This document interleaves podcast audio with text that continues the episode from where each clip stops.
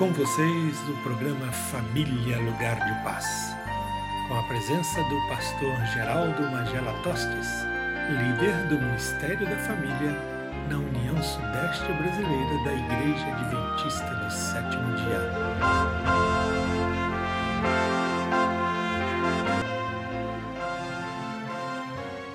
Olá, amigos, que bom estar com você novamente. Disse Jesus eu vim para que tenham vida e a tenham em abundância. João 10, versículo 10. Que vida é esta? Será que Jesus estava falando aqui da vida profissional, familiar, da vida física, ou quem sabe da vida espiritual? De repente da vida financeira, ou quem sabe da vida amorosa? Não, não era sobre isso. Eu vou dizer que vida é esta que Jesus veio nos dar. Mas antes eu quero fazer a você uma pergunta. O que é vital, importante e prioritário para você exatamente neste momento? Tudo que damos valor, importância e prioridade é fundamental para formarmos os valores pessoais. Alimentamos o nosso conhecimento e passamos a valorizar o que pensamos.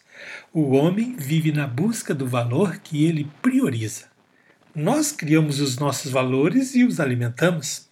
Portanto, a individualidade é quem forma o que desejamos, queremos, fazemos. O vital e importante é pessoal. Cada pessoa constrói o que deseja, cada pessoa escolhe o que precisa, cada pessoa determina o tamanho do seu prazer. Algum tempo atrás dizia-se que a vida dividia em três aspectos: mental, físico e espiritual. Agora, a vida moderna se divide em quatro aspectos: mental, físico, espiritual e material. Quais são os valores da vida? Eu sempre ouço um amigo meu dizer o seguinte: valores da vida moderna, móveis, imóveis automóveis. Interessante, né? Isto é o que as pessoas priorizam na vida, mas Jesus ensinou que a vida é tão diferente disto. E Jesus discursou sobre a vida no Sermão da Montanha, o maior sermão já pregado na humanidade.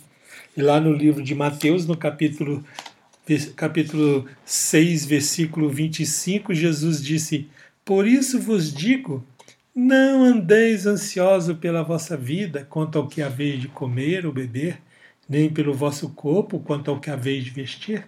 Não é a vida mais do que o alimento e o corpo mais do que as vestes? E no versículo 27 ele diz: Qual de vós, por ansioso que esteja, pode acrescentar um côvado ao curso da sua vida? Côvado não é medida de tempo, é medida de espaço, mais ou menos um palmo, 25 centímetros no máximo. E ele pergunta: Por que andais ansiosos quanto ao vestuário? E no versículo 31 ele acrescenta: Portanto, não vos inquieteis dizendo que comeremos, que beberemos, que vestiremos, porque os gentios é que procuram estas coisas. E novamente ele repete, portanto, no versículo 34, não vos inquieteis com o dia de amanhã, pois o amanhã trará os seus cuidados, basta o dia o seu próprio mal. Jesus estava falando aqui para a gente não viver ansioso, perturbado com o futuro, com a dúvida, com o medo com o que vai acontecer. A gente às vezes se preocupa e ele diz para a gente ter calma. Mas a gente vai entender que isso não é tão simples, mas ele vai nos dar a receita e o assunto é este. Jesus diz que esta vida é uma escolha. Ainda uma página na frente, no, no, capítulo 7, no versículo 13 e 14, Jesus diz: Entrai pela porta estreita, largue a porta e espaçoso o caminho que conduz para a perdição, e são muitos os que entram por ela. Porque estreita é a porta e apertado o caminho que conduz para a vida, e são poucos os que acertam com ela. Portanto, nós temos que ter a escolha certa. Nós temos que entender que a vida é uma escolha e você tem que escolher o lado certo para você e para a sua família, para o seu casamento, para os seus filhos, para os seus negócios, para a sua saúde, para aquilo que você mais quer de precioso nesta vida. Porém, a vida que Jesus veio nos dar é mais do que esta.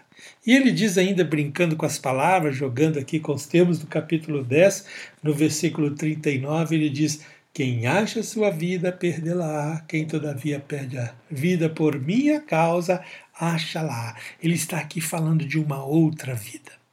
Mas eu pergunto: quem é você? Nós temos que entender que cada pessoa é uma pessoa. E todas as pessoas têm três aspectos interessantes. Cada pessoa tem o seu caráter, cada pessoa tem o seu temperamento, cada pessoa tem a sua personalidade. O caráter vocês constrói na jornada da sua vida, o temperamento você trabalha na sua genética durante a jornada da sua vida e a personalidade que você é, a jornada da vida vai determinar. Mas quem é você? Quem é o homem? Um dia desses eu descobri numa revista dessas de ciência um, um fato curioso, muito divertido que um cientista em seu laboratório, após fazer várias pesquisas e experimentos, chegou à seguinte conclusão sobre o que é o homem. E disse ele: O homem tem gordura suficiente para fazer sete barras de sabão em média. Ferro suficiente para fazer um prego do tamanho 16 por 24, açúcar suficiente para encher um açucareiro de 100 gramas, cal que dá para caiar um quarto de 6 metros quadrados, fósforo suficiente para fazer 2.200 palitinhos de fósforos, mais ou menos 50 caixinhas, enxofre para matar centenas de pulgas e piolhos, carbono para fazer 2.000 lápis. Somando tudo isso, o valor financeiro de compra não passa de meio salário mínimo. Interessante, é isso que nós somos, meio salário mínimo. Não é à toa que Paulo escreveu miserável homem que sou. E nós devemos entender que a gente não vale nada, nós não somos nada. E às vezes a gente se preocupa, às vezes a gente fica carregado com tensões, ansiosidades, perplexidades, e nós temos que relaxar. É claro que nesta vida cada um tem a sua herança, e você vai carregar para o resto da vida a sua herança. As suas heranças podem ser algumas, por exemplo, o lar onde você nasceu, o lugar e a região que você cresceu, a escola que você estudou, os amigos que você andou, as pessoas que você a pessoa que você casou, a profissão que você desenvolveu. O tempo vai dizer. E nós somos frutos da nossa herança do passado. E nós temos que entender que é assim mesmo. Cada um tem a sua jornada, cada um tem a sua oportunidade, cada um tem o seu desafio que vai se deparando no dia a dia. O que você não pode mudar e às vezes você fica querendo mudar e você fica lutando e você tem que se aceitar. Eu, pelo menos, eu não gosto muito do meu nome, Geraldo. Eu não acho legal. Talvez você goste do seu, mas eu tenho que aceitá-lo. Alguns ficam brigando com a sua etnia, né? a sua origem, de onde você veio, a sua cultura passada. Isso não vale nada. Tem que se aceitar. Alguns ficam brigando com a sua genética. Não gostam de ser alto, não gostam de ser baixo, não gostam de ser magrelo, não gostam de ser gordo e ficam brigando, tem que se aceitar. A nossa voz também. Alguns não gostam da sua voz. Pelo menos esse problema não tem. Uma das coisas que a gente tem que entender nesta vida é que Jesus tem uma vida melhor para nós. Por isso disse ele: Eu vim para que tenham vida. Mas qual era a vida que Jesus veio nos dar? Lá no livro de João, no capítulo 60, no capítulo 6, no versículo 53 e 54, ele diz assim: Em verdade, em verdade vos digo: se não comerdes a carne do filho do homem e não beberdes o seu sangue, não tendes vida em vós mesmos. Quem comer a minha carne e beber o meu sangue tem a vida eterna, e eu ressuscitarei no último dia. Que vida é esta? A vida eterna não é a vida neste mundo, mas é a vida perene, a vida absoluta, a vida onde você vai ser saudável, onde você não vai ter conta para pagar, você não vai ter é, dificuldades para enfrentar nas, no, nas realizações, nos estudos, no casamento. Enfim, uma vida de paz e absoluta tranquilidade. E nós temos que entender que nós precisamos comer a carne e beber o sangue. E o que, que seria isso? Paulo escrevendo sobre isso em 1 Coríntios, capítulo 10, 16, ele diz o seguinte: Porventura, o cálice de bênção que abençoamos não é a comunhão do sangue de Cristo? O pão que partimos não é porventura a comunhão do corpo de Cristo? Portanto, é a comunhão com Cristo. Comer a carne e beber o sangue é você estar em comunhão com Jesus. E isto vai te dar vida, vida perene, vida de paz, vida alegria, vida espiritual, vida saudável, vida aonde você vai viver a eternidade desde já. E nós temos que desenvolver a comunhão. E como que nós desenvolvemos a comunhão com Cristo? Falando sobre isto, no capítulo 5, versículo 39, João escreveu o seguinte: Examinai as Escrituras, porque julgais ter nelas a vida eterna, e são elas mesmas que testificam de mim.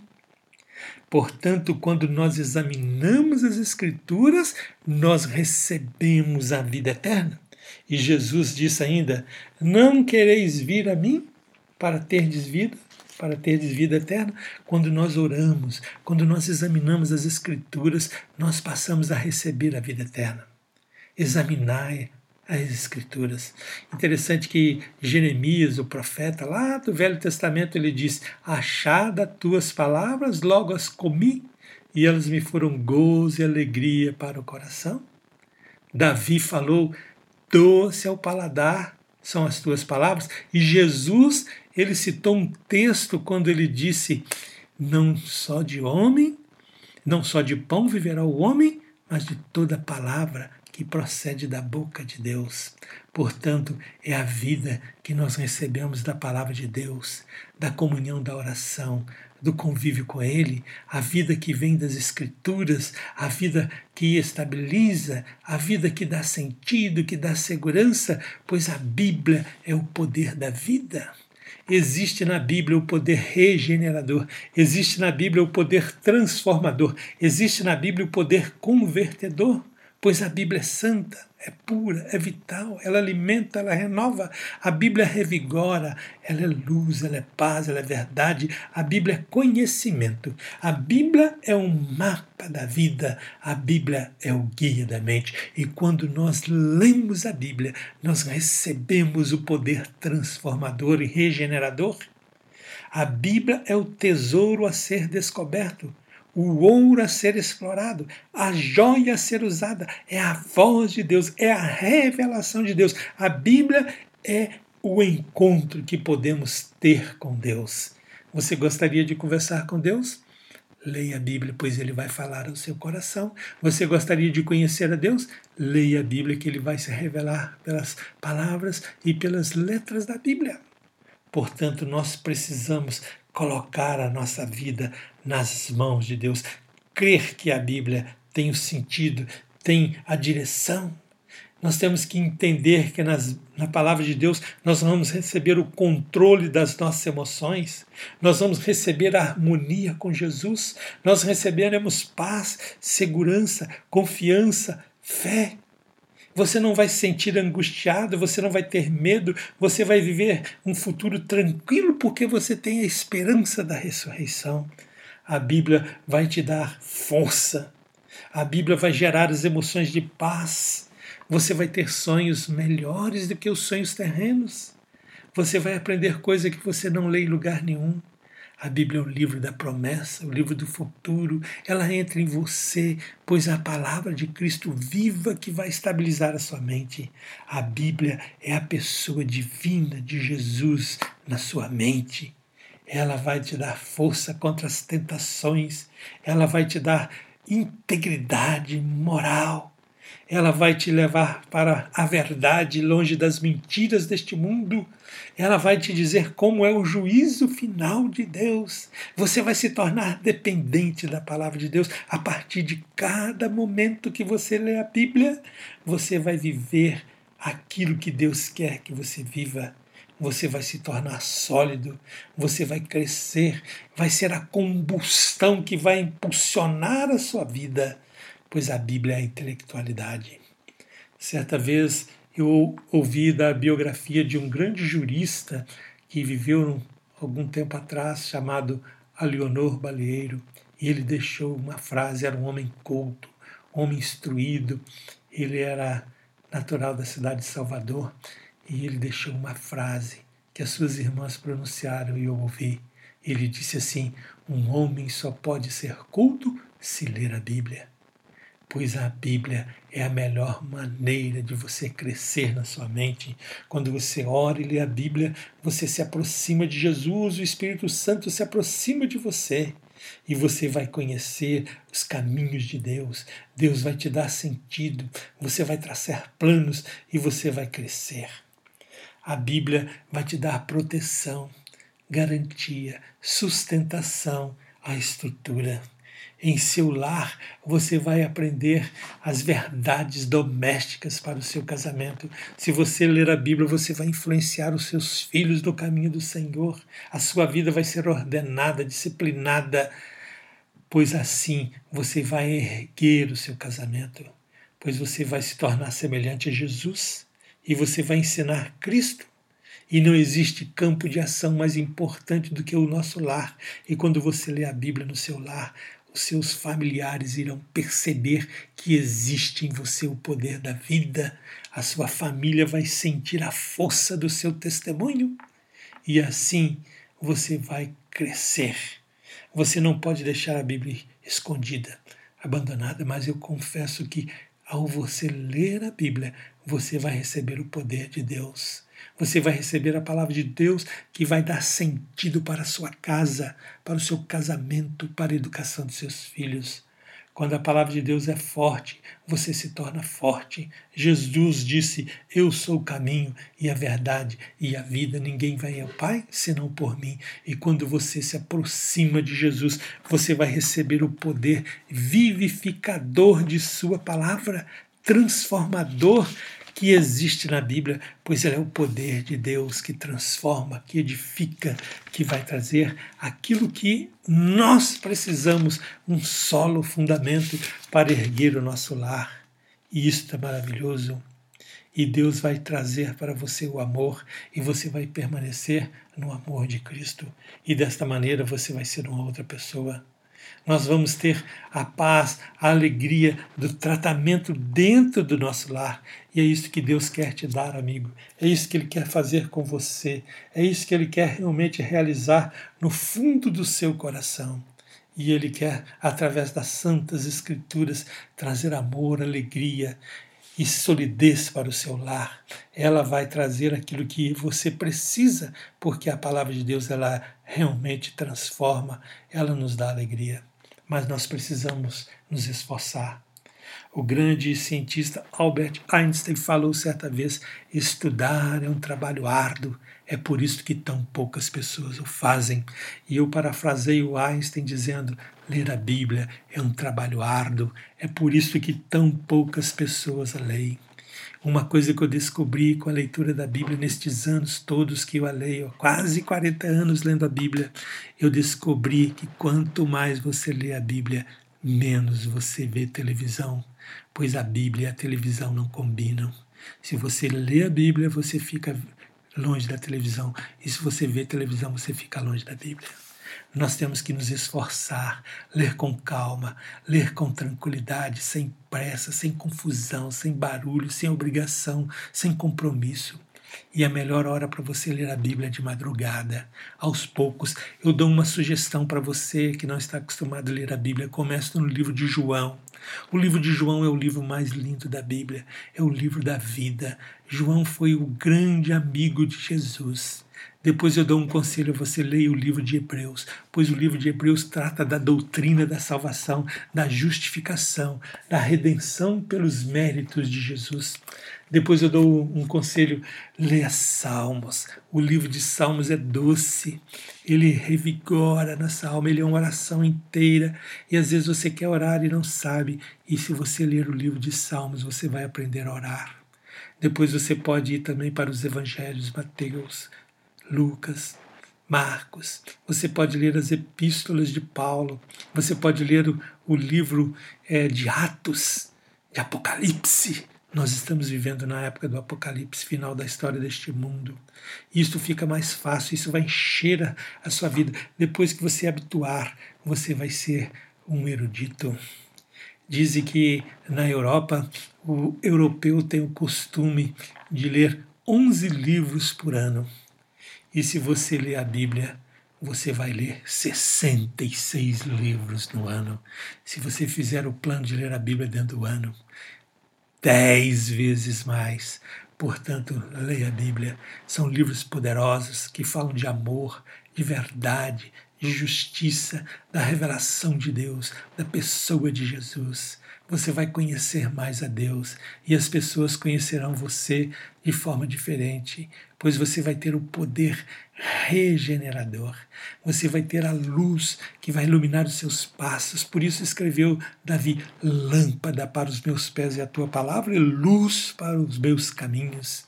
A sua vida não terá dificuldade você nas suas decisões, nos seus negócios, nos seus planos de trabalho, na escolha da faculdade, na dificuldade do lar. Eu lembro que quando eu era garoto, eu tinha que tirar uma nota muito alta numa prova no final do ano para não pegar recuperação. Era um menino de 17 anos de idade. Eu nunca me esqueço disso. E eu fui falar com a minha mãe que eu estava preocupada porque eu tinha que tirar a nota máxima e o professor não era fácil e ele exigia muito. E a minha mãe disse assim: "Meu filho, fale de Jesus, fale disso com Jesus, converse com ele". E eu fui, conversei com Jesus, e eu pedi a Jesus, me ajude, me ilumine, abra minha mente. E eu lembro que a matéria era muito difícil, eu não compreendia. A partir daquela oração, a matéria se abriu, eu comecei a entender, eu comecei a saber, eu estudava, eu aprendia, eu fui, fiz a prova e tirei a nota máxima. E eu devo isso a Jesus. Eu aprendi, aprendi isso e até hoje eu faço isso diante de uma decisão importante, eu faço a minha oração. Eu pego a Bíblia e começo a orar e ler a Bíblia. E eu vou conversando com o texto e Deus vai falando a minha alma, Deus vai entrando no meu coração, vai estabilizando a minha emoção e vai me dando a razão para que eu possa fazer a melhor escolha. Isto pode ajudar na escolha do casamento, na escolha da profissão. Isto pode ajudar diante de uma dificuldade. E Deus vai abrindo as portas e Ele vai atuar porque você está em comunhão com Ele. Quando você lê a palavra de Deus, ela entra em você e Ele vai mudando a sua vida, Ele vai confortando o seu coração e Ele vai realizando a sua promessa. Por isso disse Jesus: Não se turbe o vosso coração, credes em Deus Crede também em mim, na casa de meu pai há muitas moradas. Se assim não for, eu vou teria dito, pois vou preparar-vos lugar. E quando eu for e vos preparar lugar, voltarei e vos receberei para mim mesmo, para que onde eu estou, estejais vós também. Desta maneira, a nossa vida não vai se resumir neste mundo. Nós vamos ter um interesse numa vida melhor, num mundo de paz. A sua casa será estabilizada, os seus filhos vão viver em harmonia, os vizinhos irão perceber porque existe o poder de Deus. O Espírito da verdade, ele vos guiará em toda a verdade, porque ele não falará de si mesmo, mas dará a você tudo o que vem de Jesus. Tudo quanto o Pai, o Senhor Eterno, tem, Jesus vai revelar para você e você vai ver melhor. Tenha fé nisto, amigo. Acredite nisso, porque é isso que Jesus quer fazer para a sua casa, para o seu lar. Coloque a sua casa nos pés de Jesus, porque diz que tem dois tipos de construir uma casa: uma é sobre areia e a outra é sobre a rocha.